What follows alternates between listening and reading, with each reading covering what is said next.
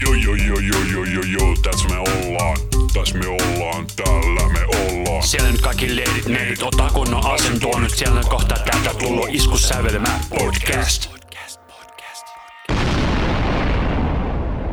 Joo, joo, joo, joo, joo, joo, joo, joo, joo, joo. Iskuselma podcast in the house, y'all. Boom, chakalaga. Joo, terve, tässä on Anssi. Mie on Rami. Ja tosiaan kuuntelut Iskusevan podcastia, jossa keskustelemme musiikista ja musiikin lieveilmiöistä. Meidät löytää osoitteesta linktree, eli linktr.ee kautta iskusavelma. Ja jatketaan samaa meiningillä, missä viime jaksossa, eli keskustelemme hiphopista, mutta tällä kertaa ulkomaalaisista. Ja meillä näyttäisi olevan fokus aika paljon tuolla USAn puolella. Joo, no sille on niinku NS altistunut eniten silloin, kun MTV ei nyt pahemmin pyöritellyt muun maalaista räppivideoita silloin 90-luvulla. Sun muuta, niin, ja se on, on se vaan kylmä fakta, että sieltä ne isoimmat hip-hop-nimet tulee vaan. Kyllä, mutta mulla on ainakin yksi muunkin maalainen. Yes, yksi vaihtelu.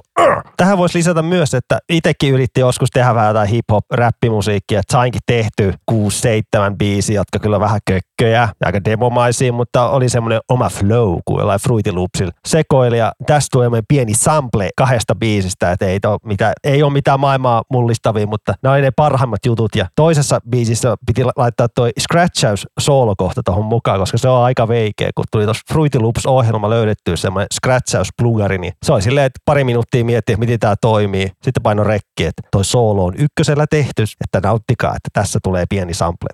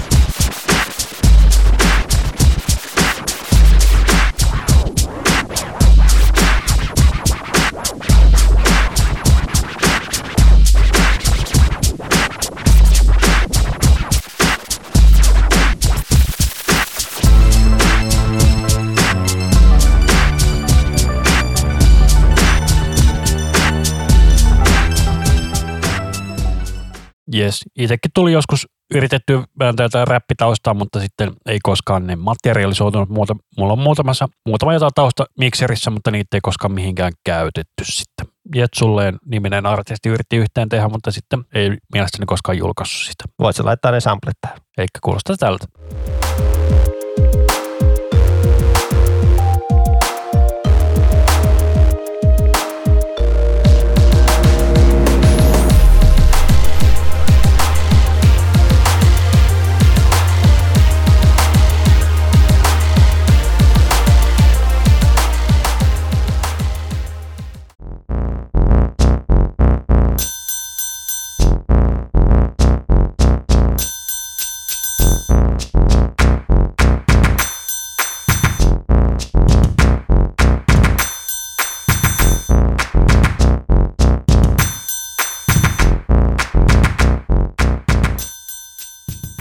Yes. Joo, itse en yrittänyt mitään räppäystä tehdä. Suunnittelin, että olisi yhtä tuttua pyytänyt, mutta se vähän jäi se suunnitteluvaiheelle, mutta noita oli kiva tehdä noita biisejä, juttuja. En kyllä enää osaisi varmaan nykyään. Tai ei ole semmoista aikaa kyllä tehdä niitä. Mutta meillä on niin paljon tässä biisejä, että ehkä me lopetetaan nyt tämä kakasta jauhuminen ja mennään itse biiseihin. Ja eka biisi täällä on kaikille tuttu, jotka hip-hoppi räppiä kuuntelee, niin California Love, Dr. Dre ja Tupac. Ja Dr. Dre oli siinä mielessä hyvin vallankuvauksellinen kaveri, että hän tämän G-Funk-genren käytännössä keksi, joka yhdistää siis funkia ja räppiä.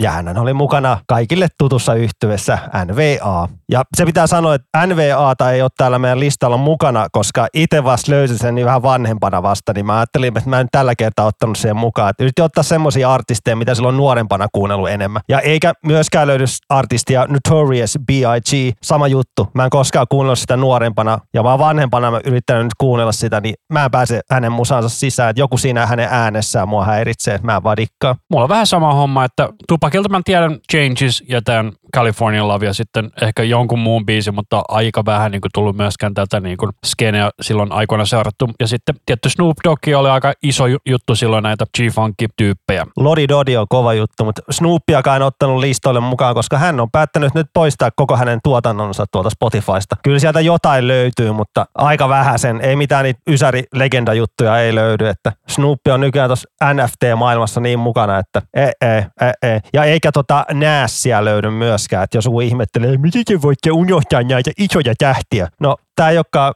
Tämä on meidän listaus. Deal with it. Ja itse asiassa Snoop Doggin Doggy Style kyllä löytyy tuolta Spotifysta. Löytyykö?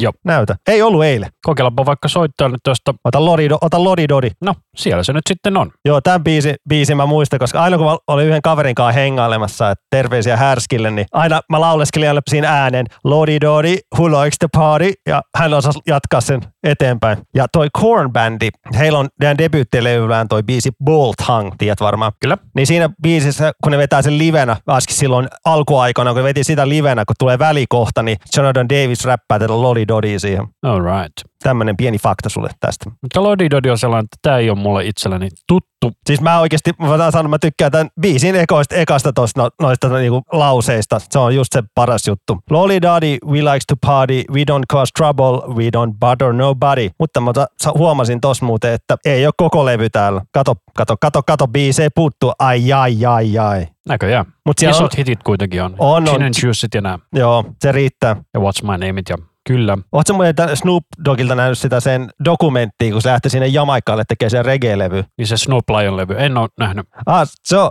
mä en tiedä löytyykö enää Netflixistä. Mä itsekin katsoin silloin, kun Netflix oli ihan uusi juttu silloin kahdeksan vuotta sitten tai jotain, niin silloin tuli katsottu jossain tylsänä sunnuntai-päivänä, niin siinä vedetään hassuheinää paljon.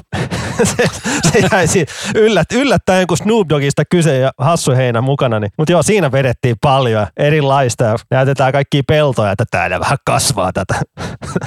Mut joo. Kyllä, mutta tuosta G-Funkista minä otin sitten tämän Grand Old Daddy eli Dr. Dren Keep the Head Ringing kappaleen. Tämä oli mulle ihan tuntematon biisi, mutta kun tätä ei olekaan millään niinku pitkäsoitolla. Mun mielestä tämä löytyi tuolta Kronikilta. Ei löydy. Mä, mä tarkistin, koska tämä oli ihan tuntematon biisi mulle. Niin. Tämä on joku tommosen leffan niin biisi. Friday-leffa biisistä. Tuossa, to, tuosta California Lavesta tommonen pikku fakta muuten, että toi Jada Pinkett Smith keksi sen musavideon idea. Joka, okay. on, joka on siis Will Smithin vaimo ja hän oli myös Tupacin ystävä. Että ketkä eivät ole nähneet California Love musavideoa, niin siinä on niin kuin suoraan otettu vähän vaikutteita tuosta Mad Max-sarjasta. Eli Mel Gibsonin tämä aavikko seikkailuelokuva. Joo, mutta tämä oli ihan musavideobiisi, tämä Keep the Head Ringing. Oletko nähnyt sitä NVA-leffa? En mä tiedä, siitä on leffa. On, on tehty sen NVA niin urasta elokuva. Onko se niin kuin dokumentti vai onko se niin kuin tällainen draama? Draama, ei näytelty. Niin kuin. Et siinä oli Ice Cubein poika näyttelee Ice Cubea. All right. Se on, se on ihan ok.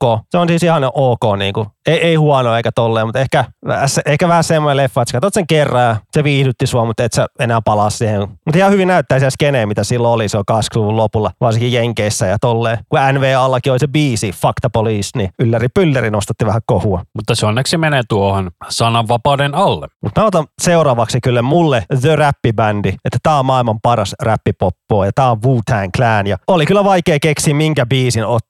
Mä vaan ajattelin sitten, että mennään sillä biisillä, mikä tämän niiden parhaimman levyn aloittaa, eli Bring the Ruckus ja 36 Chambers-levyltä. Muutamia on sellainen, että mä en ole koskaan kuuntelmaa kuunnellut sitä. Mä tiedän, että niillä on aika monta niitä jotain tappeluvideopelejä, mutta ja sitten niillä on näitä kaikkia siuprokiksi ollut aikoinaan, mutta... Joo, jokaisella jäsenellä on omat soololevyt ja kaikkia tolleen, niin se on iso kollektiivinen juttu, että tämä 93 tullut tämä niin levy, niin tämä on niinku maailman paras räppilevy, piste. Että siitä ei niinku edes mitään niinku, turha väittää vastaan, että tämä on the best. Että tässä on joku semmoinen siisti, että kun tässä on niinku vissiin vähän ollut pienempi budjetti tällä levyllä, niin se vähän kuulee, että on tämmöinen low-fi meininki, mutta kyllä toi Riza, Riza, miten lausutaankaan, niin hän oli kyllä aika, tai on aika guru-tuottaja kyllä. Että kun tässä, tässä bändissä on se vaatimattomat yhdeksän jäsentä, niin että se on aika pienessä studiossa tämä levy tehtiin, niin se on kuulemma otettu vähän räppi silleen, että ketkä saa tulla laulamaan näille biiseille. Kun ei wu ole muistaakseni yksi biisi vaan, missä on koko niinku, se porukka laulamassa. Ja sitten toi Bring the Ruckus meinaa se, vähän semmoista, että niinku, nyt kaikki menkää hulluiksi tai sitten silleen niin kuin, että kutsutaan haastajia silleen niin kuin, come on, bring the ruckus. Ja Wu-Tang teki tuossa 2015 tai julkaisi semmoisen levyn kuin Once Upon a Time in Shaolin, että se on tuplalevy, mutta siitä on tehty vain yksi kopio maailmaa. Ja sitten joku on maksanut siitä hirveästi rahaa. Niin siis tommonen tyyppi, mä en tiedä, tiedätkö, muistat tätä nimeltä, kun Martin Shkreli. Joo, se on se vitu urpo, kuka osti oikeudet siihen johonkin lääkkeeseen ja sitten se nosti sen hintaa 500 kertaiseksi. Joo, 55 kertaiseksi nosti se hinta, että niinku, semmoinen niinku immuunijärjestelmää niinku hengittävän tauti on niinku hoitoon tarjottu lääke. Että se maksoi 1,5 dollari per pilleri ja se nosti se hinnan niinku 30 dollarin per pilleri. Ja niitä pillereitä kun piti ottaa silleen, niinku, jos niitä käyttää, niin 10-15 per päivä. Et siitä voi laskea. Et ei ollut tykätty mies, niin tämä kakkapää osti sen levy ja se soitteli jossain sen striimissään pätkiä siitä levystä niin kuin sille ihan vaan niin kuin vittuillakseen. Sitten sanoisi, että jos se vittuilette mulle, niin mä en soita enää yhtään tämän levyltä mitään ja rikon tämän levyn, bla bla bla. Mutta onneksi se kakkapää joutui siitä petoksesta sitten vankilaan. Ja on kyllä valitettavasti vapautunut jo, mutta kuitenkin. Että sen levyn kohtalo ei kukaan oikein tiedä, mitä sille käy, mutta ne, jotka on sen kuullut, sanoo, että se on ihan hyvä levy, mutta ei se ole kahden miljoonan dollarin arvoinen levy, kun siitä semmoinen hinta siitä pulitettiin. Mä tarkistin. Se nousi 5455 prosenttia se hinta, eli alun perin hinta oli 13,50 ja sitten se nousi 750 per pilleri. Onko mä lukenut jotain ihan väärää, koska mä luin, että se just nousi tuonne. Tääl, Kol- täältä Schrikelin tota, Wikipediassa heti tämän infolaatikon jälkeen ensimmäinen asia. No Okei, mä en sitten sellaisia jotain ihan, ihan muuta. No, mutta kuitenkin. Vittu idiootti. Joo, ihan kakkapäät, niin kuin herra jästä. Kiroisia enemmän, mutta ollaan nyt vähän parempia ihmisiä. Niin, Kyllä, mutta Daraprim oli se siis se lääkkeen nimi. Mutta siis niin kuin, palatakseen tähän levyyn, niin kyllä sun kannattaa kuunnella. Tää, tää on täynnä hittejä, että Shame on a nigga, uh, Wu-Tang Clan ain't nine to fuck with, ja tietenkin toi super super hitti Cream, Cash Rules Everything Around Me. Tuosta itse asiassa voisit keskustella tästä Shame on a Nigga tästä, koska öö, mä en nyt muista vuotta, mutta se on ollut about niin aikoihin, kun mä oon käynyt New Yorkissa, eli noin 2013. Me keskusteltiin Facebookissa ihan mielestäni hyvällä hengellä, että minkä takia minä en tykkää amerikkalaista hiphopista. Se on justissa tämä N-sanan käyttö. Niin eikös nämä sitten pahoittelet mielessä siitä, kun minä käytin sit sitä N-sanaa, niin minä saan sitten bännit yhdestä Facebook-ryhmästä sen takia, koska keskusteltiin, että minkä takia minä en tykkää niin kuin räpistä. Mä sanoin, että se ei ole mun skene ja sitten mua haittaa se, että siinä käytetään sitä N-sanaa. Kirjoitit sä ton, niin ton N-sanan sinne? Joo, mä kirjoitin sen vielä sillä lainausmerkillä väärällä tavalla, eli ER lopulla. Aa, no niin, sitten taas, no niin, no. Käytännössä sama asia, mutta kuitenkin eri asia. Niin mä edelleen pitäydyn siinä, että minkä takia mun on vaikea kuunnella, että mä en voi laulaa mukana niitä, koska se ei mun mielestä, se mun mielestä kuulostaa väärältä joka kerta. Mä itse tuolla mietin, mä, mä vaan vedän, vedän tämän musiikin vaan musiikkina, että mä edes keskityn noihin lyriikoihin, että se tässä eka levyllä, täällä Wu-Tangin eka levyllä on niin hyvä, tässä on nämä beatit ja kaikki on niin aivan loistavia. Kovat beatit, että on noita kung fu leffoista, noita sampleja sun muuta ja sitten noi, jokaisella noilla jäsenellä on niin erilainen ääni, että ne on tu, niin tunnistettavia ne äänet, että se silleen se tuo niin, niin vaihtelua tähän levyyn. Kyllä, mutta mikäs sulla olisi siellä seuraavan siellä sun listalla? Tämä on myös tällainen kollaboraatiokappale. Joo, tää on Hit 'em High biisi ja biisissä on Cypress Hillin Be Real, ja sitten on Busta Rhymes, Coolio, LA Cool J ja Wu-Tangista tuttu Method Man. Ja tää oli tuossa Space Jam elokuvassa tää biisi. Space Jam on muuten edelleen maailman katsotuin urheiluelokuva. Tiesitkö tämän? Whoopidoo, ei ole paljon kilpailua varmaan sillä saralla. Se oli ihan hassu leffa, varsinkin Suomi-duppaus. Onko siitä Suomi dupattu? Kyllä, mulla on se VHS aikana. Ja, Ai, se, pentele. ja mä voisin väittää, että se leffa, kun se löytyy Disney Plusasta, niin mä en ole kyllä kattonut, onko siellä se, että miksi ei ole. Se on niin hyvä. Michael, mikä sinulla on vikana?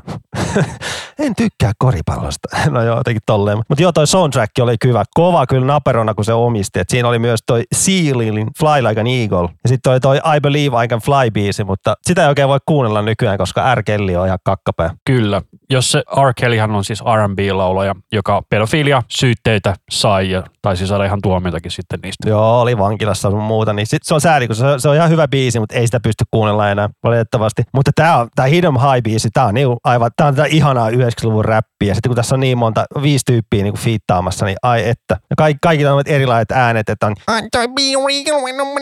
sitten on Method Man, no, no, no, ja loput niin kyllä tunnistettavia ääniä. Kuulijoista tuli mieleen, että sehän myi oikeudet kaikkiin biiseihinsä tuossa muutama vuosi sitten, kun sillä tuli hirveä rahapula. Eli hän liittyy noihin muihinkin, jotka on myynyt oikeuksia, eli Bruce Springsteen ja Bob Dylan ja kaikki. Niin Kyllä, mutta tämä oli niinku ennen sitä juttua, että se oli mun mielestä niinku, olisiko kolme, neljä vuotta ennen sitä. monta smiltsiä se sai. Sitä mä en muista, mutta mä muistan vaan, että ne oli myynnissä, se on eri asia, ostiko kukaan niitä. Eipä, mä en oikeasti tiedä Cooliolta muuta kuin ton Gangsters Paradise. No se sanoi, että hän tienaa sillä biisillä ainoastaan niin kuin vuosittain joku miljoonan vai mu- useamman miljoonan, mutta ne kaikki muut tuli siinä vähän niin kuin ohella sitten. Oletko siellä Space Jam 2 nähnyt? En ole, se on mulla itse asiassa katselulistalla, että pitäisi katsoa se, mutta mä veikkaan, että se ei ole hy- hirveän hyvä, koska se on ainakin saanut hirveän huonot arvostelut kaikkialta. Mua ei kiinnosta katsoa, koska siinä leffassa ei, tota, no siinä Michael Jordani ei ole ja eikä tota Bill Murraytä, koska Bill Murrayhän ratkaisi sen koko korismatsi.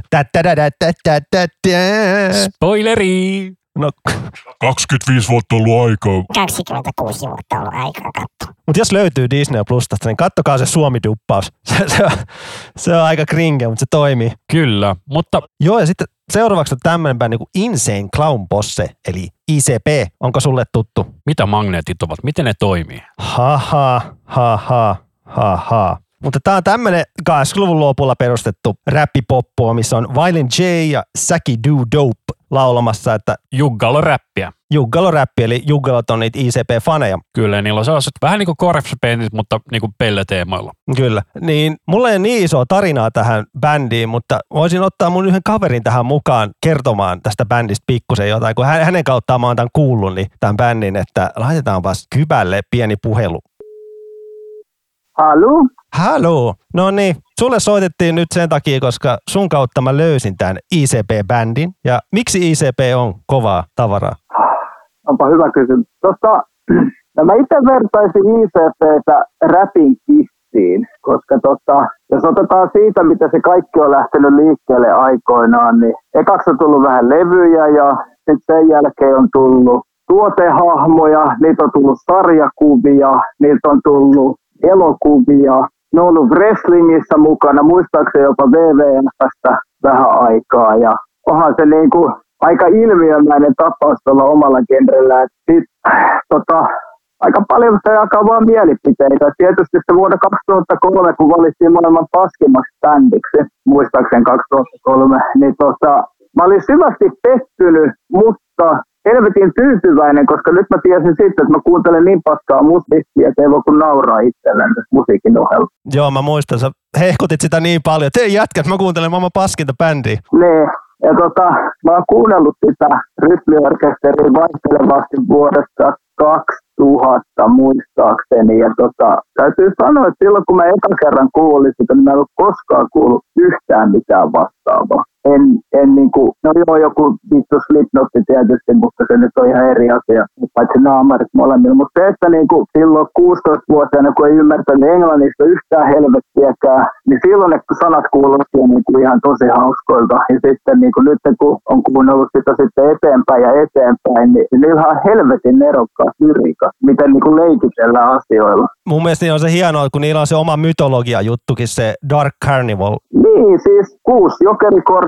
jokerikorttia, oikeastaan seitsemän, mutta kuusi. Niin onhan se ollut niinku helvetinmoinen konsepti duunaa silleen, että miettii, että niiltä on tullut eka jokerikortti, Herse en muista, 91 olisiko ollut. Ja ne on silloin jo päästänyt, voi olla, että oli aikaisemmin, en muista, Korja, korjaskaa ja katsokaa ATK-laitteesta. Mutta tota, ne silloin jo päättänyt sen niinku konseptin, miten se toimii. Ja sitten se, että se päättyy sitten niinku Lilla Helskis nyt tulikaan 20 vuotta sen jälkeen suunnille. Niin ei tollasta ole tehnyt hirveän moni bändi niin kuin millään saralla. Että tehdään tuommoinen niin kuin periaatteessa seitsemän levyn tarina, mitkä kaikki levyt on kyllä toisaalta ihan erilaisia, mutta niin kuin, silti ne niin kuin kaikki tukee toisiaan. Ei ole kissi tuommoista tehnyt. No ei, mutta se johtuu siitä, kun Kene Simos on niin paska jätkä.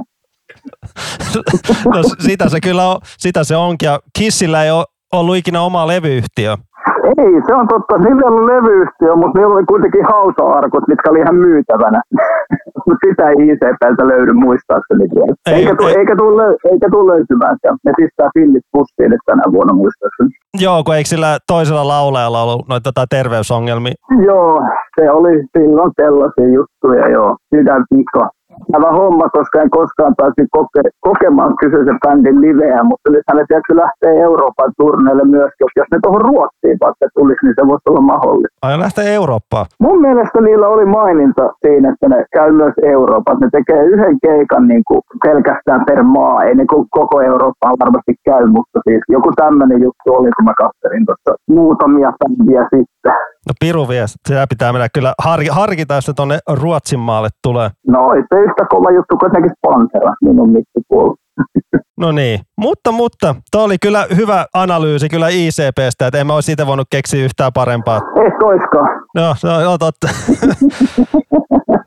Joo, mutta ei mitään. Ei Kiva, mit- kun kysyit. joo, kiva, kun halusit osallistua tähän meidän lähetykseen tällä pienellä monologillasi. Kun Mutta ääni kuuluu. Että... kyllä se kuuluu, me, me, kyllä se kuuluu. Jos ei, niin me, me käytetään jotain kikkoa, että se kuuluu. No mä tuun teidän uniin, jos ei tuu. No niin, hyvä. Ei mitään. Okei, okay, yes. No niin. Kiitos. Yes, moro. Moi.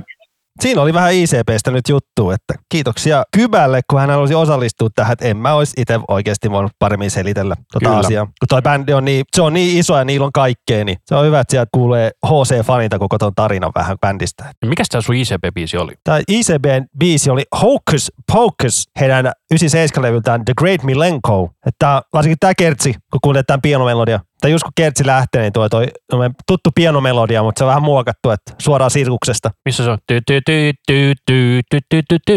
Se on kuin venäläinen. Ai okei. Okay. Mutta tota on pikkusen vaihdeltu tätä melodiaa. Että ICPstä kyllä, käykää kuuntelemaan Ysärikamaa. Varsinkin tämä Great Milenko on kyllä hyvä aloituslevy kyllä. Itse asiassa mä voisin sanoa, että se ICPn, se Kertsin melodia on sellaista kappaleesta kuin Streets of Cairo. Se on vuodelta 1719, eli vanha melodia. Ja 1845 on sitten tällainen Melodi Arabe-versio Frans Huntelilta, eli se on niin sanotusti public domain kamaa. Ja laitetaan vielä tähän ICP-jaksoon mukaan tämä, että täältä tuli vielä Kybältä tämmöinen viesti, että hän olisi mainita, niin kuin, että nuo uudemmat levyt, niin kuin, mitä tullut viimeisen kymmenen vuoden aikana, ei ole oikein hyvää tavaraa enää, että jättäisi tuohon kuuntelun tuohon Hell's Pit-levyyn, niin kuin, että itsekin on vähän samaa mieltä, että se vanhempi kama on hyvää, uudempi ehkä niin hyvää, mutta kyllä mä keikalle lähtisin edelleen. Mä otan tähän samaan lisään, kun tuli ICP, puhuttiin ja heidän levyyhtiöstään, niin mä otan tämmöisen bändin kuin Twisted, joka oli ICP-levyyhtiöllä. Ja biisi We Don't Die, heidän toiselta levyltään Freak Show. Ja tätä myös me fanitettiin tosi paljon ja tästä biisistä kyllä dikkaan aivan törkeästi. Koska tää sekoittaa vähän kaikkea, tää Twisted, että tää ei ole pelkkää semmoista yo-yo perusbiittiä. Tässä on oikeasti särökitaraa. Ja tässä on Jamie Madrox ja Monoxide Child mukana. Ja tää Twisted on tehnyt uusimmalla levyllään yhteistyötä Danny Filtin kanssa, eli tuttu Cradle of Filtistä. Onpas tällainen aika Cypress Hillin 2000-luvun soundi tässä. Ja tärkeä on vähän sama juttu kuin ICPllä näinkin tämä, että vähän korpsipeitit naamalla. Tätäkään levy ei ollut pitkä aikaa Spotifysta. Että kaikki muut levyt oli, mutta tätä ei ollut. Et Mä en tiedä mikä taas oli, mutta onneksi tämä lisättiin ja sai, sai taas fiilistä, että tätä biisiä. Joo, joo, YouTubesta löytyy, mutta mä YouTubesta tykkää, koska mainokset ja mä en siitä rupea maksamaan. Mutta maksat kuitenkin Spotifysta, se maksaa enemmän kuin YouTube kuusi. Niin, mutta mä oon maksanut Spotifysta jo pidempään, niin mä en siirry toiseen sovellukseen. Ymmärrän. Kyllä tää edelleen tää biisi potkii vaan, että ei tää ole vieläkään kyllästynyt, vaikka tää on 22 vuotta vanha, herra jestas, vaan puus mennyt kakkaa. Ei joo, 2000. Muistan, että polttelin tuolle kypälle semmoisen CD, missä on kaikki musavideot, niin sille tuli tämän biisin musavideo ja paljon ICPtä ja kaikki heavy metallia, mitä kuunneltiin silloin, Soulflyta ja Static X ja sitä me fiilisteltiin paljon kaljailloissa. Et, ja oli vähän heviä ja sitten vähän kuunneltiin räppiä ja sitten taas vähän heviä. Että ollaan aina porukalla kyllä kuunneltu laidasta laitaa kaikkea. Kyllä, mutta nyt kun meillä itse asiassa tuli tuosta Cypress Hillistä puhe, niin mä voisin ottaa tähän tämän biisin, minkä mä olin laittanut. Eli tämä Rap Superstar ja sitten myös Rock Superstar, jonka mä lisään tähän listaan. Että ne on kummatkin tätä Skull and Bones-levyt, jotka on tässä itse asiassa samalta vuodelta 2000. Eli tuplalevy, missä se eka levy Skull on, niin se on räppi, oliko siinä seitsemän, kahdeksan räppibiisiä, ja sitten toi Bones-levy, mikä oli niin kuin rockimetallia. Niitä biisejä oli vaan joku neljä tai viisi. Ootas hetki, kaksi, neljä, kuusi kappaletta on tuossa niin kuin rockilevyllä. Siinä rockilevyllä niin kuin, siinä on toi Fear Factoryn Dino Gazares soittamassa kitaraa, sitten on myös Fear Factoryn rumpali. Kyllä, siinä Rock Superstar-kappaleessahan on siis Everlast, joka on tuttu muun muassa House of Pain-yhteydestä, ja Chino Moreno. tuttu Deftonesista. Ja Rap Superstarilla on toi Eminemi vetää ton alkuspiikin. Mutta Cypress silloin kova. Siinäkin taas kaksi laulajaa, Be Real ja Sean Dog. Vai miten? Sean Dog, joo. Et taas erottuvat äänet, että on ja sitten on toi Sean Dog. En, en pilkkaa vaan, mutta kun heillä on tuommoiset ihan erilaiset äänet. Ja veikkaan, että moni ehkä kaikki ei tykkää omaa Cypress Hillit, kun on just mutta joo, tämän muista, kun tämä musavideot se on aina niin paljon, että se oli jompi, aina vaihteli kumpi tuli telkkarista. Oliko Rap Superstar vai Rock Superstar? Ja, mutta se oli aika mielenkiintoista, että ne teki, teki kaksi musavideoa käytännössä samasta biisistä, mutta ne on kuitenkin eri biisit. Ja että tällä levyllä se toinen musavideo, You can't get the best of me! You can't get the best of me! se soi paljon. Ja sitten tää, pitäähän mainita toi biisi, biisi, biisi, biisi, biisi, Dust. Se oli muistaakseni Tony Hawkissa oli mukana. Kunnioitus tuota Rock Superstar on kanssa, että mä en ole tätä levyä kuunnellut oikeasti moneen monen vuoteen. Mä kuuntelin tätä yhdessä vaiheessa paljon, vaikka rockipuolta. Että olisi mekin toivonut, että rockibiisi olisi ollut enemmän. Mutta tämä on kyllä makea tämä, niinku, tämä mikä xylofonin soundi tässä alussa nyt onkaan. Ja tämä bändiä kiellettiin esiintymästä enää ikinä siellä Saturday Night Live-ohjelmassa. Minkä takia? No ne tuhos instrumentteja ja sitten poltettiin vähän hassuheinää. Niin lähetyksessä. Joo. Nice. Ja Mä muistan, tuli 2000 tuli semmoinen dokumentti Limp Bizkitistä, niiden kiertueesta, mitä ne teki, niin siellä oli Cypressin lämpäämässä, niin niitä kun ne on siellä backstageilla silleen, niin kuin, mä en tiedä, onko se du- Dursti sanoo silleen, täällä haisee vähän, täällä haisee vähän pilvi. Sitten joku heittää, Cypress Hills is in the house. Mutta missä kohtaa Gino Moreno on tässä biisissä? Tuossa alussa ne selittelee. Siis se on vähän niin kuin Eminem. Joo, niin se on tuo intropuhe. Aivan, Joo, aivan. On vähän haikailua ja kaikkialla sun muuta, miten selittelee. Olisi se kyllä tuo laulamassa. I'm a rocks superstar. Olisi semmoinen selillä vähän rockielämästä, kun eikö se Eminemi vähän selittää niitä räppielämästä, vemmos kakkaa se on. No Hitto mä muistan katsoa kertossa, että kun lähtee tuossa Rock Superstarissa. Ei täällä ole sanotuksia Eminemin räntille. Mutta käytännössä sama sanoma, että on paljon niitä sharkia, eli nämä, ketä yrittää niinku viedä sun Thunderis niin sanotusti. Sitä, kun Cypress Hill oli Simpsoneissa mukana. Millä kaudella? En mä noit Simpsonin kausia muista, mutta se oli semmoinen, kun oli se Jenkeissä, on se vissi edelleenkin se festari, Lollapalooza. Just näin. Siitä semmoinen jakso, että Homer on siellä niinku tähtenä silleen, että sitä Homeria ammutaan tykin kuulolla, että se kestää sen. Niin siellä oli Cypress Hill mukana ja Smashing Pumpkins ja kaikkea, niin oli fiittaamassa. Niin sieltä tuli, että kuvataan backstageen, niin sitten sieltä tulee joku tyyppi. Kuka on tilannut orkesterin? Kuka ei sano mitään. Hei, joku on tilannut tämän orkesterin Cypress Hill, mä katon teitä. Sitten siellä, su- sitten supisee siellä, tilattiinko joku orkesteri? En mä tiedä. Joo, joo, me tila, tilattiin, että osaatteko te Insane in the Brain? Sitten klassinen orkesteri vastaa, me soitetaan klassista, mutta voidaan me yrittää. Sitten si- ne soittaa Insane in the Brain ja itse klassinen bändi soittaa siellä vähän viulua ja tolleen. Laitetaan se klippi tonne Facebookiin, jos joku ei ole nähnyt. Kyllä. Mutta säkin olit ottanut Cypressille tänne sun listalle. Joo, mä otin vähän vanhempaa. Että tää on tää levy Black Sunday. Että tää on että kakkoslevy. Ja I Ain't Going Out Like That vuodelta 93. Eli biisi ennen Insane in the Brainia. Samalta levyltä. Kyllä, sanotaan. Okei, niin levy. Mutta joo, siis Kornihan on saanut niin paljon vaikutteista vanhasta Cypress Hillistä. Kun just noin kaikki torviäänet, kun kuuntelee Kornin debyyttiin, niin se on ihan samanlaisia noita vinkuna ääniä. Että ne on nämä Cypress Hillin kyllä kaksi ekaa levyä on niinku ihan niinku the best. Mitä? Tänä vuonna tuli uusi. Ei kun mehän kuunneltiin tuota uutta Cypressia jossain. Joo, ei ole oikein hyvä. Ei se ole enää oikein. Oli toi Elephant on Acid neljä vuotta sitten. Se oli kova levy, mutta se on tää Ysäri Cypress Hill on kova. Mutta hyvä tää levykansi. Tää voisi olla ihan joku death metal bandin levykansi. Se näyttää ihan dead metal bandin kannalta. Joo, että on levyn kansilehtiössä, että siellä oli faktoja niin kuin marihuonasta. Siellä oli joku 15 eri faktaa niin kuin marihuonasta niin kerrottu. Tämä debyyt, debyyttikin on niin kova kuin tuo, tuo, tuo, tuo just How I Could Just Kill a Man, mistä on Race Against Machine tehnyt coverinkin. Onko se sillä niiden viidennellä vai neljännellä levyllä, missä on pelkkiä covereita? Neljännellä Renegades. Tää Ysäri räppi soundi vaan niin, kuin niin the shit vaan. Ei tämmöistä tuu vaan enää. Pakko laittaa tää listaa myös tää Lick a Shot biisi, koska tää on se, tiedät varmaan Korni, no tiedät, oot sä kuullut Kornin Blindia koskaan? En ole koskaan kuullut. Niin siinä lopussa tulee semmoinen jamittelukohta. Joo, se on siis se on tää biisi Lick a Shot. Okei, tätä mä en tiedä. Öö, Mä opettin sen uutta, kun tää vaikutti niin paljon siihen Kornin kitaristeen, nekin halusi soittaa tämmöisiä vinkuna ääniä, mitä näillä Eko Cypressin levyllä paljon löytyy. Iiu.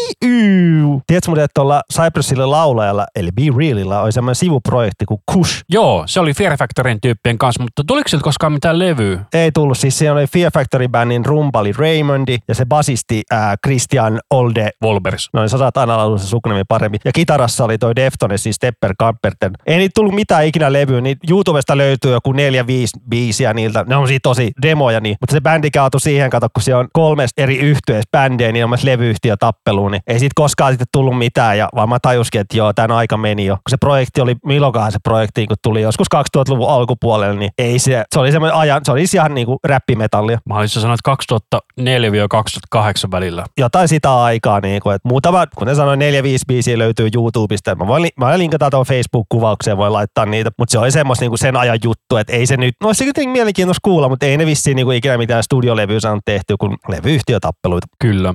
Mutta jatketaanko eteenpäin? Mulla olisi tällainen kuin Inik Hamosen Here Come the Hot Stoppers. Tämä oli tällainen näitä MTV-löytöjä silloin aikoinaan. Ja tämä on vuodelta, mä haluaisin sanoa, että tämä on 96, mutta tämä levy, mistä 94 vuodelta tämä. Siis tää biisi, kun lähti käyntiin, mä olin heti toi nää, nää, nää, nää, oli niin tuttu. Joo, tämä on siitä erikoinen, että tämä on siis jamaikalainen tämä esiintyjä. No sehän kuulee heti äänestäkin. Tälle pakko sanoa, että kun kuuntelee räppiä, niin tää on niin kivempaa korville. Kun me ollaan kuunneltu aika paljon tehty rock heavy jaksoja toki meillä on kaikkea muutakin, mutta tää on paljon kivempaa korville. Ei niin, kuin niin rasitu korvat niin paljon kuin kuulee räppiä. Vaikka meillä on kuuntelun takia, meillä on leikattu yläpäätä ja vuostettu alapäätä, niin silti tämä kyllä kuulostaa paljon hengittävämmältä kuin metalli, kun metalli on aina saa kaikki täysille heti ja nyt. Varsinkin kun puhutaan nykyajan metallista.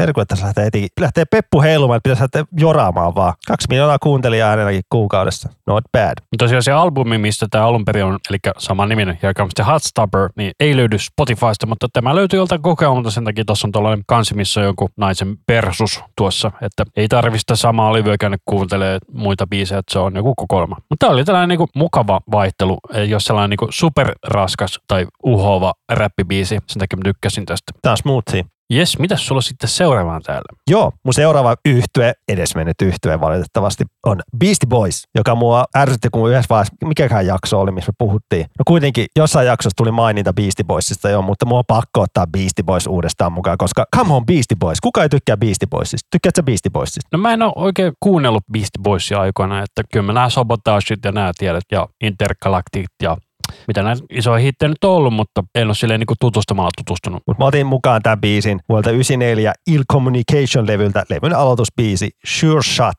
Ja tämän biisin, kun mä vaan kuulen heti, mulla on se kylmiksi, kun mä muistan, mä kuuntelin tätä yläasteella, mulla oli vanha kunnon Walkmania. Kun himasta lähti pyörällä kouluun, niin tää oli sitten aina eka biisi, mikä sieltä lähti. Et Beastie Boyskin on mahtava, kun on kolme eri, kolme eri ääntä mukana, eli Mike D, Adrog ja edes mennyt MCA, joka kuoli syöpään 47-vuotiaana vuonna 2012. Mä muistan yläasteella, kerran lähin koulusta kotiin, niin joku tyyppi pysäytti mut silleen, hei, se otti mun kuulokkeet, että katso mitä mä kuuntelin. Se oli että Beastie Boysia, hell yeah, me vaan himaa. ei tiedä mitä olisi käynyt, jos olisi soinut jotain huonompaa, mutta Että se ei tullut hakkaamassa, kun sä kuuntelit metallia. niin. Mutta siis Beastie Boys aloitti punkki hardcore-bändinä silloin 80-luvun alkupuolella, että ne teki sitä muutaman vuoden, mutta sitten räppiskene rupesi silloin 80-luvulla sitten nousee siinä 83, 84. Sieltä rupesi tulee kaikkea, niin hekin innostuivat räpistä. Ja Beastie Boys oli Madonnan ekalla kiertueella lämpäri vuonna 85. Erikoinen valinta. Kyllä, Madonnalta oli just tullut toi Like a Virgin-levy. Ja Beastie Boys se super mega hitti vuodelta 86, eli toi ää, Fight for your right to party. Kyllä, joka muuten ei ole, on niin ollut heidän biisi, että se mennään taas tämmöiseen tarinaan, että levyyhtiö sanoo, että hei, levylle tarvii lisää biisejä, tehkää lisää biisejä. Ne oli vähän silleen, no ei meillä ole mitään biisiä, mutta toi MCA oli silleen, no mulla on tämmöinen sivuproggis, että meillä on tämmöinen biisi ja sieltä tuli se biisi sitten. Ja eivät ole soittaneet enää sitä biisiä sen kiertueen jälkeen, että jotain pistokeikolla he ovat soittaneet sitä, mutta siitä ei löydy mitään todisteita, ainakaan YouTubesta en löytänyt. Niin. Ja bändihän oli tuolla Def Jam levyyhtiöllä silloin ekan levy aikaan, minkä oli perusti toi Rick Rubin. tuottaja Rick Rubin, joka on, tuo tehdään sen ensimmäisen levyn, se License to Ill, joka on kyllä mun korvaan, se on liian semmoinen sen ajan tuote, että se on liian jotenkin, ne soundit siinä on ihan hirveet. Rick Rubin tuotantotapa on muutenkin sille, että se on kaikki on superlujalla ja superkuivaa. Että se on tuottanut muun muassa Slayeria ja Red Hot Chili Peppersia, mitkä kanssa kuulostaa samalta niin kuin tuotannollisesti. Ja jotain System of Downiakin, vissi, onhan se tuottanut sitä. Mutta joo, silleen, jos tässä License to Illiltä kuuntelee vaikka toi No Sleep Till Brooklyn, tää oli sitä aikaa, 86, niin räppi kuulosti vähän erilaiselta, mutta ja tällä levyllähän on myös toi Girls-biisi, joka on ihan niinku, tää on ihan niinku, bändi vähän silleen niinku häpeä tätä, että hyi hitto, mikä biisi. Mutta siis ei saatana mikä biisi. tää, tää on siis jo ihan karsee biisi ja mä en vaan tästä levystä tykkää yhtään. Et, et, mut sitten, kun toi Beastie Boys aloitti hc niin ne kyllä teki näillä muissa muillakin levyillä niinku sitä punkki hc eli täällä Ill Communicationilla heti levyn toinen biisi, Tough Guy, niin tää on ihan suoraan punkki. Ja se bändissä on kova, että nämä itse soittaa niinku, että Mike D oli rumpali, MCA oli basisti ja Adrock soitti kitaraa. Ja pitää tässä nyt kuulla, että maailmankaikkeuden yksi parhaimpia biisejä Sabotage. Mä kyllä lausuin sen ihan päin pyllereen, mutta ei se nyt haittaa. Ja tämä musavideohan on, niinku, sehän on niin legendaarinen, että herra jestas. Kyllä, siinä on nämä poliisiverkot puhelimet ja sitten hyppii aitojen yli sun muuta. Ja tääkin biisi lähti, että toi MCA jammaili tota bassoriffi, millä toi biisi lähtee käyntiin ja sitten muu bändi on lähti vähän messiin. Ja, ja nämä lyriikat on kuulemma sille vähän niin kuin kertoo niiden tuottajastaan silleen, niin kuin, kun se halus, halus vain sapotoida niitä ja tolleen. Niin kuin, että on vähän niin kuin, et silleen, että se tuottaja itse on ollut kuuntelemassa niitä. Nämä on siinä oikeasti läppälyriikat. Mutta eikö Rick Rubin tuottanut tälle? Ei, se oli vaan siellä ekan levyllä, että niin meni, meni vähän riitoihin sitten, kun haluttiin lisää levyjä ja nopeasti lisää uutta, niin ne ei oikein lähtenyt siihen messiin. Et menivät sitten tuolle Capitol-levyyhtiölle. Ja Suomessa he kävivät vain 98, mikä harmittaa, että ei enempää. Joskus 2005-2006 oli niin paljon huhu, että joo, Beastie Boys tulee Suomeen. Ei tullut. Ja 2009 heitti viimeinen keikkansa sitten. Että itse löysi Beastie Boysin ton Hello Nasty aikaan, eli 98, just ton Intergalactic Beasin ansiosta, joka on edelleen myös aivan loistava. Ja se tuli tosi paljon MTVltä se musavideo. Se on edelleen snadisti kringi, mutta se on ihan hauska se musavideo. Että I like to drink my sugar with coffee and cream. Sanoit ihan väärin. I like my sugar with coffee and cream. Niinpäs menikin. Boom shakalaka. Mutta Beastie Boysissa on hyvä dokumentti tuolla Applessa, Apple TVllä, että suosittelen katsomaan se, että, että se oli vähän semmoinen, niin kuin ne esiintyy, siinä on, että se on tehty 2019 tehty, niin siinä on, eli siinä, valitettavasti siinä on vaan Mike D ja Adrock äänessä, mutta se on ihan hyvä, kun ne, ne on jossain teatterissa niin kuin selittämässä asioita, sitten näytetään screeniltä tai video sun muuta, että se on tosi vähän erilainen dokumentti. Ja suosittelen kyllä kaikille, joilla on Apple TV, käydä katsomassa dokumentti. Se oli hyvä dokumentti. No hyvä mielen dokumentit, mutta totta kai siellä on niitä surullisiakin hetkiä, mutta paljon hyvää meininkiä ja Mutta tosiaan tämän saman aikakauden tällaisia ison budjetin musavideobiisejä on tällainen Warren G ja Nate Doggin Regulate, minkä minä valitsin tähän listalle. Ja Warren G oli aika iso vaikuttaja tuohon G-funkiin. Ei, mikä, se oli? Kyllä, G-Funk. Joo, että on niinku funkkia ja räppiä yhdistetty. Tämmöisiä funkkisampleja. Että herra jestä, tästä tuli heti vaan niinku, kruisaillaan jossain autotiellä. Ja tässä on mun mielestä tosi smoothi tämä niinku räppisoundi, että ei ole sellainen niinku gangsta-soundi, niinku mitä monissa näissä, mitä me ollaan nyt otettu tähän. Vaikka tämä onkin tätä West Coast soundia. Mä, mä myönnän, mä vasta tänä vuonna kuuntelin ekaa kertaa Warren Gtä. Tykästyin heti just tähän ekaan levyyn. Että tää oli tosi, tää, yksi, tää on niin smoothia. Ja tästä tulee hyvää mieli. Että räpissähän paljon samplataan näitä juttuja. Että on jatsista otettu varsinkin, sillä on tosi iso vaikutus räppiin, että otettu vanhoja jatsilevyistä samplettuja juttuja, funkista ja kaikesta. On nä- nähty vaivaa, että on niinku, tyypit on etsinyt vinyyleet, mistä löytyy sitten hyviä sampleja joihin biiseihin. Ja itse nyt kun meillä tuli tästä Warren Gistä puhe, niin mä voisin ottaa tähän tällaisen ylimääräisen biisin, joka täällä meidän listalla alun perin on, mutta täällä on Prince Igor. Ja tää oli kans sellainen todella ison budjetin musavideobiisi. Tää on joku hassu versio, mikä me otettiin. Otetaanhan se alkuperäinen. Eikö kyllä se on tämä versio? Kai. Hyvät samplet tässä, toi klassinen juttu ainakin. Ja tässä oli tällainen musavideo, missä oli käytössä mun mielestä niinku tällainen musta helikopteri ja se musavideon budjetti oli tyyli miljoona tai jotain tällaista. Miltä vuodelta tää oli? No Ysärihän tää on. 97, 98, jotain sellaista. Sen kuulee soundista. Mutta tosiaan tämä on se opera, pop, G-funk ja hip-hop yhdistelmä. Ja tämä oli tosiaan kans Warren Gin kappale. Ja toi, että tuossa on toi, onko tämä nyt venäjäksi laulaa tota kertosa, että toi operalla, niin se on aika erilainen juttu. No en tiedä mitään toista räppibiisiä, missä olisi tälleen. Ilman googlattamatta ehkä on, mutta ei tule kyllä mieleen mitään muuta suurta räppihittiä, missä olisi tälleen. Mutta sulla näyttäisi olevan listalla seuraavaksi tällainen, No niin, mulla on seuraava vainilla tämmönen poppo kuin Gangstar. Onko tuttu sulle? ei olisi nimenä tuttu. Tää on, niinku, tää on iso juttu, mutta ehkä, ehkä ei ole se, kaikki ehkä tiedä. Mutta tässä oli niinku laulajana on toi, oli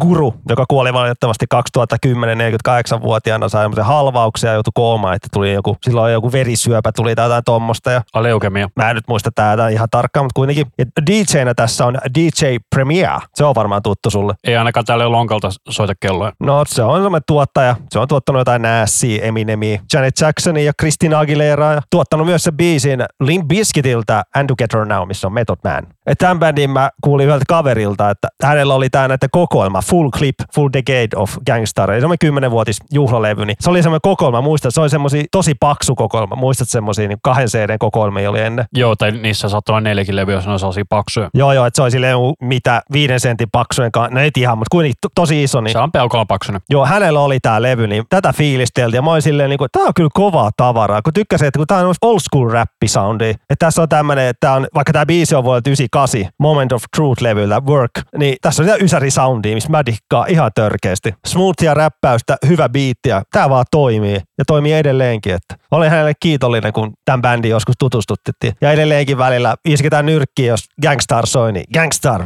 yeah. Et tässä biisissä varsinkin otin kuuletin, noita suomiräppibiisejä, niin tässä on vähän samanlaista soundia, niin kuin mitä suomalaisräpissäkin oli silloin 2000-luvun alulla. Ja mä olin just sanomassa, että hyvin saas 2001 soundia Suomesta. Sellainen bändi kuin Kill Pretty, niillä oli sellainen demo aikoinaan, niin siinä oli aika lailla tällaista soundia se, niin kuin se taustabiitti jonkun biisin lopussa. Oispa Kilbritin demotkin Spotifyssa. Samuli.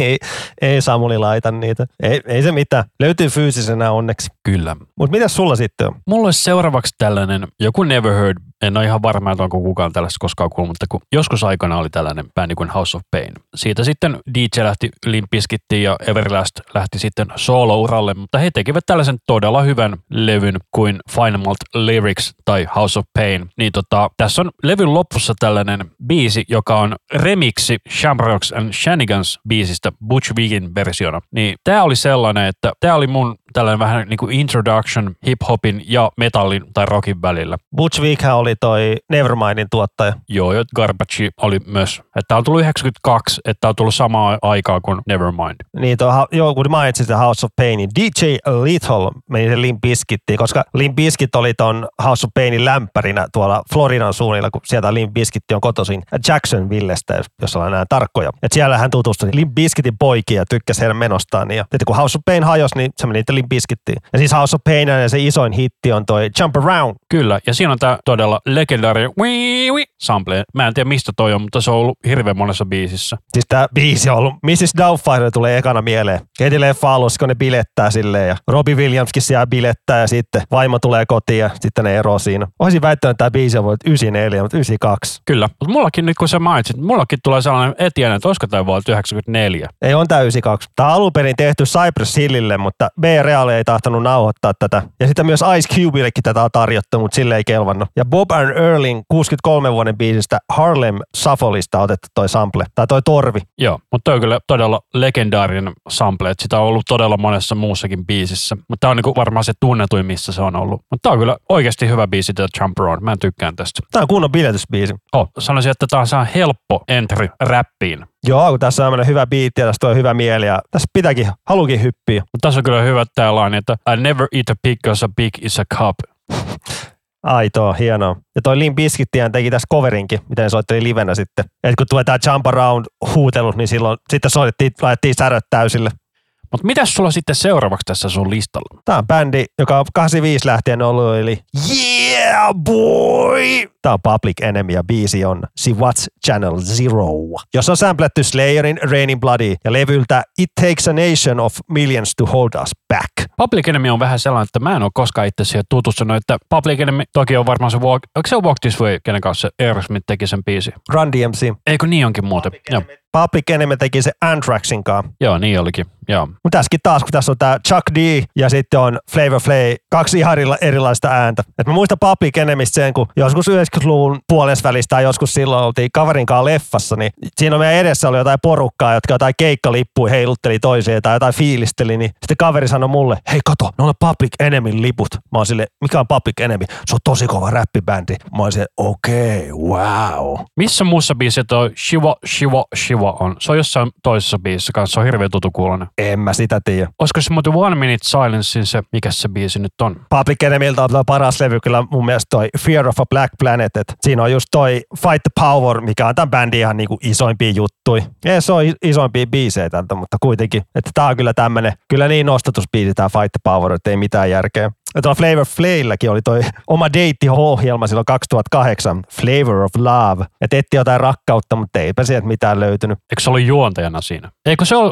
se oli se eri ohjelma? Joo, mä, nyt mä muistan, siis se etti siinä vaimoa itselleen. Joo, se on sama, vaan samaan aikaan tuli se Brent Michaelsinkin ohjelma, se, että mikä, missä bändissä hän oli, Poison? Joo. Poison. Ja tuolla Chuck D olikin semmoinen bändiprojekti aikoinaan, no se hajosi vissiin pari vuotta sitten joo, että toi Prophets of Rage. Ja siinä oli Chuck D räppäämässä, laulamassa ja sitten Rage Against Machinein soittoryhmä. Ei ollut kyllä kummonen levy mun makuun, mutta kuitenkin. Mutta Public Enemy on kyllä ihan niinku edelläkävijä, kyllä iso vaikuttaja tuohon NVAn kanssa. Niinku. Noin niitä kyllä alkupään räppipoppoita, mitkä kyllä osas näyttää keskisormeen niin kuin kyllä kaikille. Eikä pidä unohtaa Flavor Flamin hienoja kaulakorukelloja. Yeah boy. Nimenomaan seinäkelloja. Ja toi Sivas Channel Zero, niin se on vähän se juttu siitä, kun just MTV on ollut siihen aikaan 88 tosi iso juttu, että just ihmiset on ollut niin aivokuolleita, että tuijotetaan vaan jotain telkkaria ihan kaikkea turhaa sieltä. Nykyään taas meke ihmiset voi verrata, että nykyään ihmiset kattelee vaan kännykän ruutuun, tuolla kävellään niin kuin zombiet.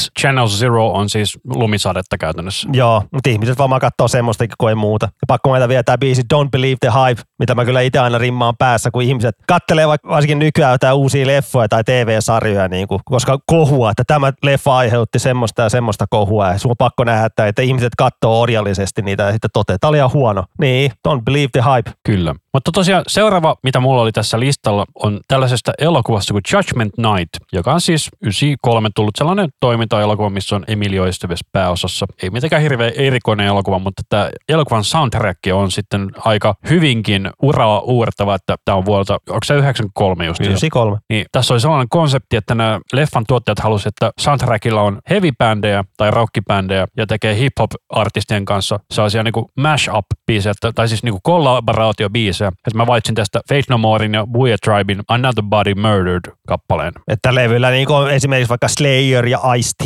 sitten on Cypress Hill ja Pearl Jam, että ollut kyllä uraurtava levy. Leffa en ole kyllä koskaan nähnyt, mutta sä oot vissiin joskus monen nakki ja makkara nähnyt. Joo, ja itse asiassa mä nyt kävin ostamassa sen tuolta Applesta, kun se oli siellä, se 8 euroa taas maksaa tai 7 euroa. Ei, ei mitenkään superkallis elokuva. Niin ostin sen nyt tonne omaan kirjastoon, niin voisin katsoa sitten, kun tulee sellainen fiilis taas. Että ei ole kuitenkaan mikään hirveän hyvä elokuva kuitenkaan. Mutta soundtrack on silleen, soundtrack on semmoinen, mistä edelleenkin ihmiset on ihan fiiliksistä. Et tulee itselle mieleen tuo vuodet 96 tuli toi Spawn-elokuva, mikä Spawn on semmoinen sarjakuvahahmo, niin siitä tehtiin elokuva. Eikö niin, se ole muuten Marvel-hahmo? Ei ole. Se oli semmoinen kuin Image sarjakuvayhtiö, että se oli semmoisien uusien sarjakuvatyyppien perustama oma yhtiö. Ja se Spawn on ton Todd McFarlane, miten sukunimi lausutaan, ja hän on luonut sen Spawn-hahmon. Hän on myös tehnyt Kornin ton Follow the Leader-levyn kannen, niin et ei leffasta sen enempää. Se on ihan kakka. Mutta siinä oli soundtrack, vähän niin kuin sama idea kuin tässä, mutta siinä oli niin kuin metallibändi ja koneartisti. Et siellä oli tyyli vaikka Rage Against Machinein Tom Morello ja Prodigy. Sitten oli niinku Metallica ja Slayer ja Korni teki konebändien kanssa biisejä, niinku, että sekin oli tosi uraurtava soundtrack,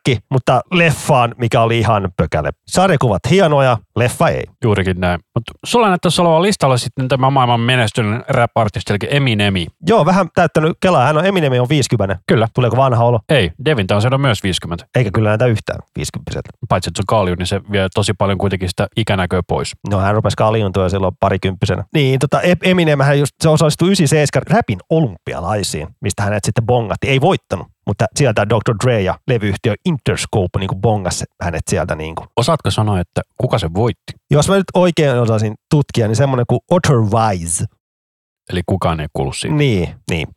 Ja, toi nim, hänen nimensäkin Eminem tulee vissiin tuossa, kun hänen nimensä on Marshall Matters, niin tulee vähän siitä niin kuin M ja M. Eminem, kyllä, se on se karkki myös. Ei, niin monet luulivat, että se tulee sitten karkin mukaan, mutta ei vissiin ole se juttu, että se on vissiin siitä hänen nimestään. Kyllä, Marshall Mathers LP on kyllä todella hyvä levy. Se oli ensimmäinen Eminem-levy, jonka mä ostin. Siinä muun muassa Stan on se iso hitti, mutta... Kyllä mä muistan, kun toi tuli toi Slim Shady 99. Hi kids, do you like Primus? Yeah, yeah. You want me to stick... Eikö Do You Like Violence? Niin se sanookin, mutta musavideolla se on sensuroitu, se sanoo Primus. All right. Äh, tämmöinen fakta, koska, koska mä, mä katsoin lyriikoita, niin siellä lukee niin violence. Mä olisin, mitä hittoa, sehän sanoo Primus, mutta se sensuroitiin, koska violence-sana oli vissiin liian hirveä. Niin, you want me to stick nine inch nails to one of my eyelids? Vai miten menikään? Menikö se silleen? Mutta kuitenkin. Ja sitten kun se ei ollut vielä iso juttu, mutta sitten kun tuli se Marshall Matters LP, niin herra jestas, The Real Sim Sadie, The Way I Am, Stan, herra jestas. Ja toi Kilju, se nostatti kohuun, kun se vissiin kertoi vähän, se oli semmoinen dissausbiisi hänen vaimolle. Silloiselle vaimolle. Kyllä, että se oli kyllä, se nostatti kohuun. Mutta mä otin Eminemiltä tämmöistä, tää on ihan suhteellisen tuoretta, niin vuonna 20, 2020 tullut biisi Godzilla. Joo, ja tämähän oli sellainen biisi, joka on ymmärtääkseni sellainen, että tässä räpätään ihan törkeän nopeasti. Joo, Tässä on myös semmoinen fiittaamassa edesmennyt artisti, kuoli 21-vuotiaana yliannostukseen kuin Juice World. Tämä oli vissiin tämmöisiä viimeisiä nauhoituksia, mitä hän teki. Mutta tämä, siis tämä biisi on ihan hyvä, mutta tämän biisin The Shit on tuolla loppupuolella. Mutta se Rap God oli se toinen, missä se... Mutta tämä on vielä nopeampaa. Mutta mä tärkeää, että se oli se, mikä se toisen niin Eminemin se niin nopean. Ja oli sanomassa, että se Rap God oli sellainen, että se antoi sille sen sysäyksen, että mä oon ihan saatana nopea. Että se sai sen imagon siitä Joo. ihmisille. Tuossa Godzilla biisissä 300 sanaa 30 sekunnissa. Se on aika sairasta. Joo. Ja Rap God oli tältä Marshall Mathers LP2. Et meitsi dikkaa tuosta nopeasta räppäyksestä. En mä tiedä mikä siinä on, en mä niistä sanoista saa mitään selvää, mutta sitä on vaan niin ällittävää kuunnella, kun tyyppi voi mennä, mennä nopeasti. Et itselle semmoinen eka juttu, mitä kuulin nopeasti räppäjä, oli Buster Rhymes, Give Mo. Et se oli eka kertaa, kun kuuli joku, että miten joku voi räpätä noin nopeasti. Ja mun tosiaan Eminem hän teki silloin se 2018 sitten sen Kamikatse-levy, jossa on pelkkää sitä, että se dissaa muita artisteja. Se oli mun mielestä aika ballsi levy. Se ei hirveän hyvin myynyt, mutta se oli mun mielestä ideana paljon tärkeämpi. Mutta mä laitan tuon Buster Rhymesin Give Me Some More tähän soimaan vielä, koska tämä on vuonna 98, joka on niinku käytännössä ennen kuin Eminemistä tuli iso juttu. Joo, joo, siis. Tää levy mä muistan, mä sain luokkalaiselle tämän lainaa tämän levy, niin mä, mun piti kopioida parille kaverille tää kasetille. Ja tää levy on tuttu Extinction Level Event, The Final World Front. En mä ollut yrittää kokeilla näitä räppäyksiä. Mä kerran näin, kun toi Medejan laulaja Franssi, tai no hän on nykyään löytyy se video edelleenkin YouTubessa, kun se räppää tän, niin se oli jotenkin, se oli hämmentävää katsottavaa, kun pystyy vetämään noin lyriikat, niin en miä taju. No treenaa ja treenaa, niin kyllä se siitä. Me some Ja toi hieno toi sample, kun tuossa toi psykoleffasta toi jousisektio samplettu. Kyllä. Kyllä se vetää nopeasti. Joo. Vaikka se ei ole niinku sellainen samanlainen tyyli kuin Eminemillä. Eminemillä se on niinku se prrrr, kun tuota hengitystauko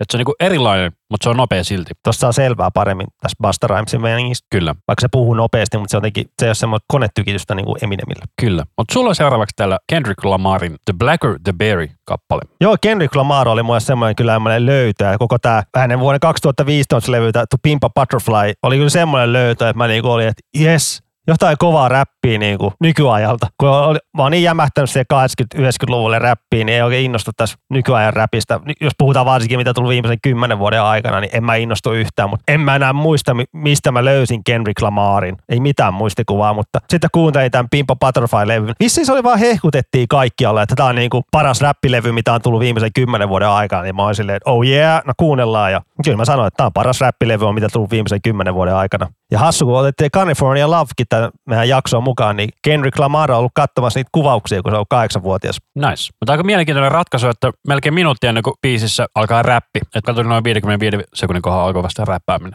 Tämä on, tää on tämmöistä kunnon tykitystä, no tykitystä, mitä tummat ihmiset saa kokea jatkuvasti. Ja tässä on, mä tykkään tässä biisissä, kun tässä on toi fiittaamassa tuommoinen räppäri kuin Assassin. Että kun sillä on tämmöinen jammakkalaisääni, niin se on tosi, se on kova. Mä vaan tykkään tässä Kendrick Lamarin kyllä meiningistä, kun tää on niinku, hän vetää niin, hän on niin mukana noissa lyrikoissa. Se on hienoa kuunneltavaa. Ja Kendrick Lamarilla on, sillä on aina Riderissa muroja. Miksi murroja? Miksei? Murot on hyviä. Ja sillä on myös aina sukat, koska se mummo on sa- sanonut, että you ain't got to take a shower for four days, but put some fresh socks on and you'll feel better about yourself. Että älä käy suihkussa, vaihe sen tää sukat, niin se on parempi olo. Että kyllä Kendrick Lamar on nyt niinku, nykyajan niinku, suurimpia räppiartisteja kyllä ihan helposti. Että kun hänellä tulee levy, niin kaikki se haluaa kuunnella. Hän oli myös tota Black Panther-elokuvan soundtrack oli, oli mukana ja tuottamassa ja tekemässä muutamat biisikset sinne. Eli Black Panther on toi Marvel superhahmo. Aivan. Ja se Black Pantherin näyttelijä kuoli tuossa syöpään muutama vuosi sitten. En nyt näin lonkalta muista nimeä, mutta kuitenkin. Mutta tämä Pimpa Butterfly, niin kyllä, jos ei ole kuunnellut, niin suosittelen kyllä kuuntelemaan. Että se on niin, niin siellä löytyy tämmöisiä ihania jatsisampleja ja kaikkea, niin kuin aivan täydellinen räppilevy.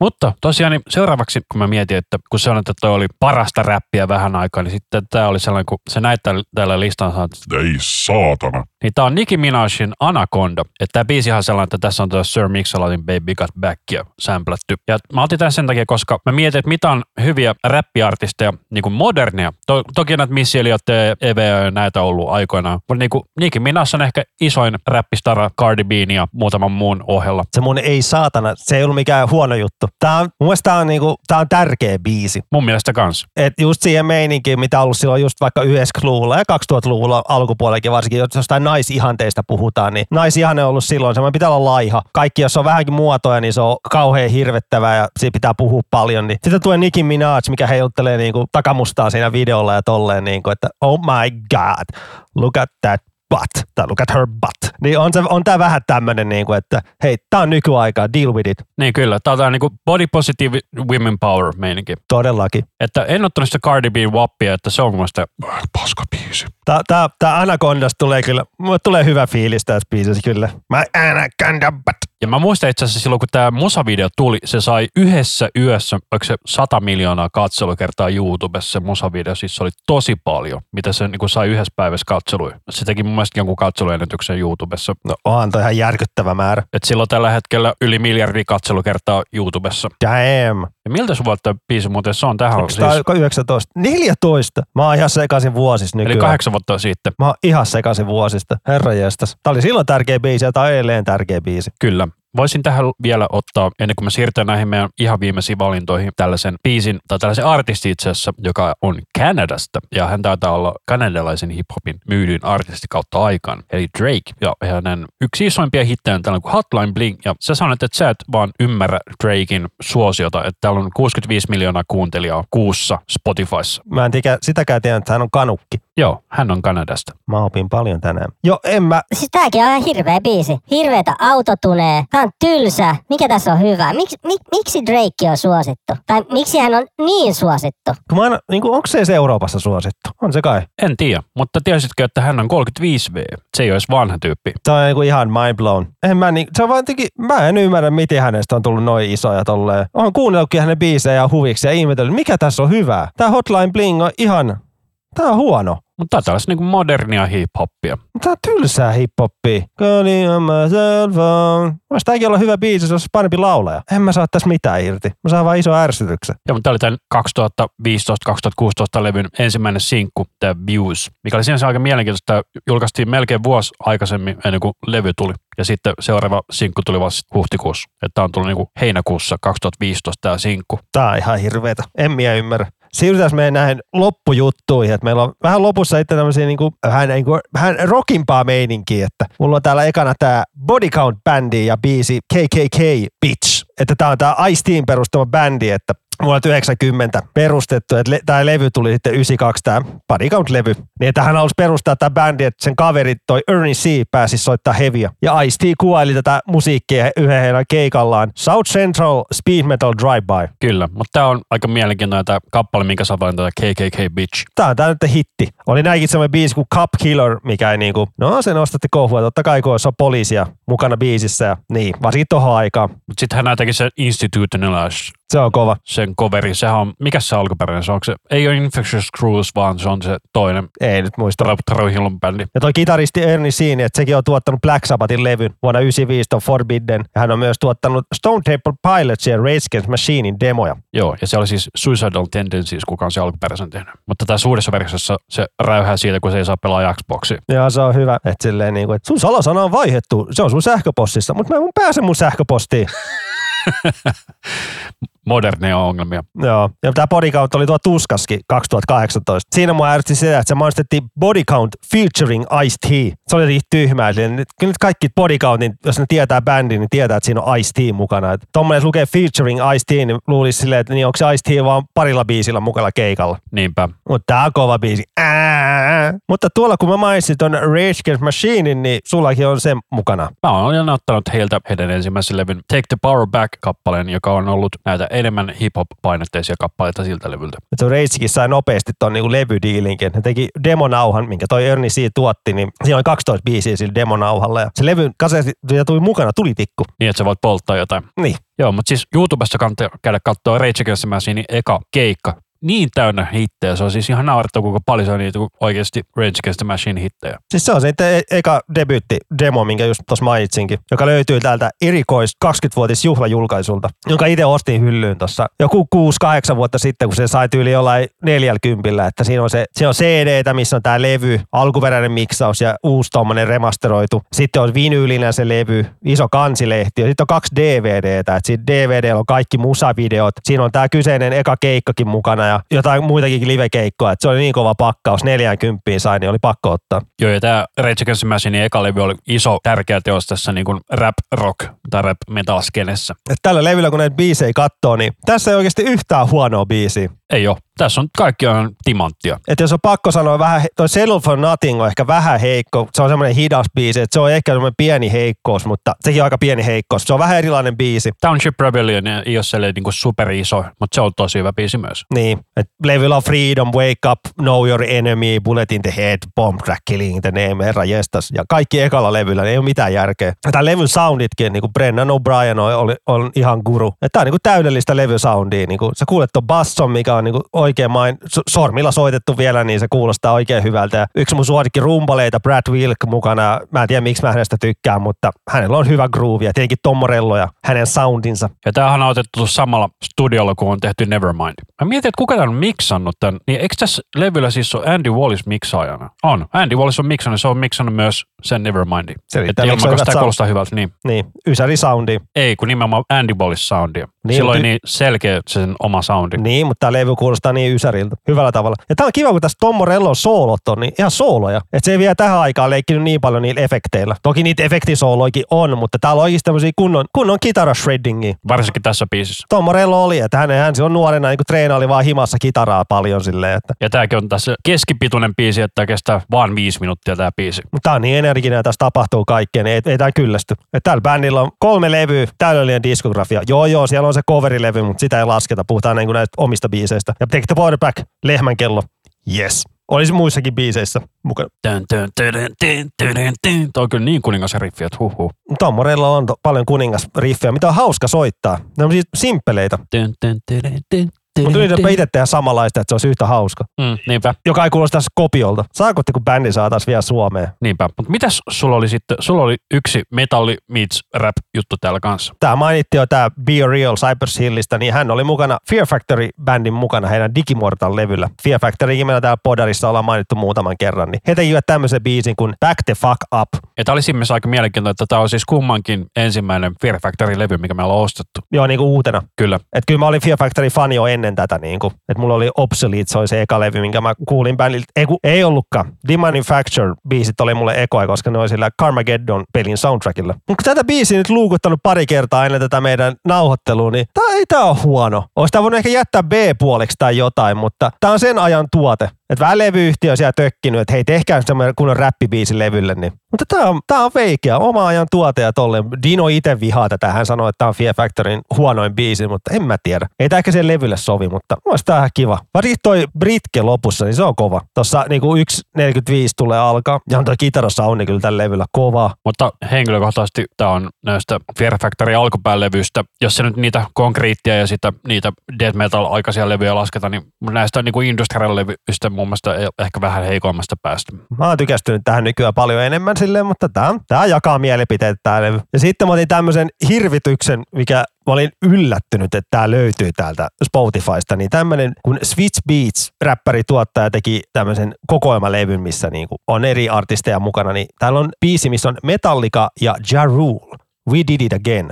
Mitäs Saint Angerin biisiä tässä oli sämplätty? Ei mitään. Että löytyy semmoinen pätkä, mikä löytyy Metallican Some Kind of Monster-dokumentin DVDltä, tämmöinen poistettu kohtaus, että missä ne Metallica otti yhteyttä, että tehdään yhteistyötä, niin tässä on niinku jämäriffeistä tehty tämä biisi, että tässä on kahta eri riffiä käytetty. Et just niiden mielestä tämä säkkäririffi, miten menee tässä pomppiin, niin pam pam pam pam pam pam pam pam pam, ne ajattelin heti, että hei, tämän tahtiin voi tanssia hyvin. Siis tää on vaan niin oikeasti kringe-biisi. Tää on vaan niinku Saint Anger-sessioista tämmöisiä jämäriffejä, mitä ne päätti käyttää tähän, niin kun tää soundikin on niin hirveä tässä. Joo, mä muistan silloin, kun jos sä katot sitä videota, siinä huomaa, että joku Lars Ulrich ja Hammet varsinkin vihas sitä sessio ihan täysin. Joo, James oli, ei olisi ollut mukana, koska se oli tuolla parantolossa, koska sillä oli vähän alkoholiongelmia. En tiedä, mitä mieltä hän itse oli tästä kyllä, mutta et teki olisiko Lars ja Kirk vähän hänen selän takanaan niin kuin tätä. Niin kuin, että, Mutta siis kyllähän toi James Hetfield tuossa laulaa. no se on varmaan otettu jostain sessioista, kato. Kun ne nauhoitteli paljon tavaraa, kun ne teki Say Dangeria, mutta sitten James meni jossain välissä parantolaan ja sitten se tuli takas. Mutta olisiko tähän hyvä lopettaa tämä Joo, jakso. tää on niin kringe biisi ja hirvitys. että Sori, kun mä tein tänne loppuun, mutta nyt meni tällä kertaa näin. Että tässä oli nyt meidän hip-hop pläjäys. Että Tästä jaksosta tulee vähän pidempi kuin meidän Suomi-jaksosta, kun on biisejä enemmän ja juttu enemmän, mutta ei se haittaa. Ei näitä maratonijaksoja niin hirveästi tule aina. Kyllä, mä katsoin, että tähän tuli sellainen 36 biisiä, jos mä en ihan väärin katsonut. Hip-hoppia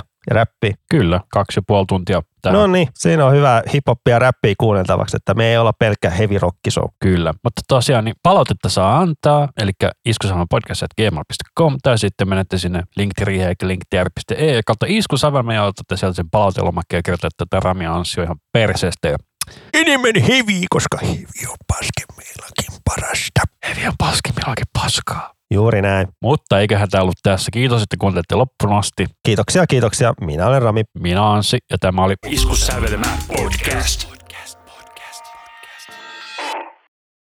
Jos ei podcast ole tuttu, niin meidät löytää osoitteesta iskusavelma podcast. Ei kun, Ai mä en voi kelaa täällä pädillä. Ah, okei okay, voi.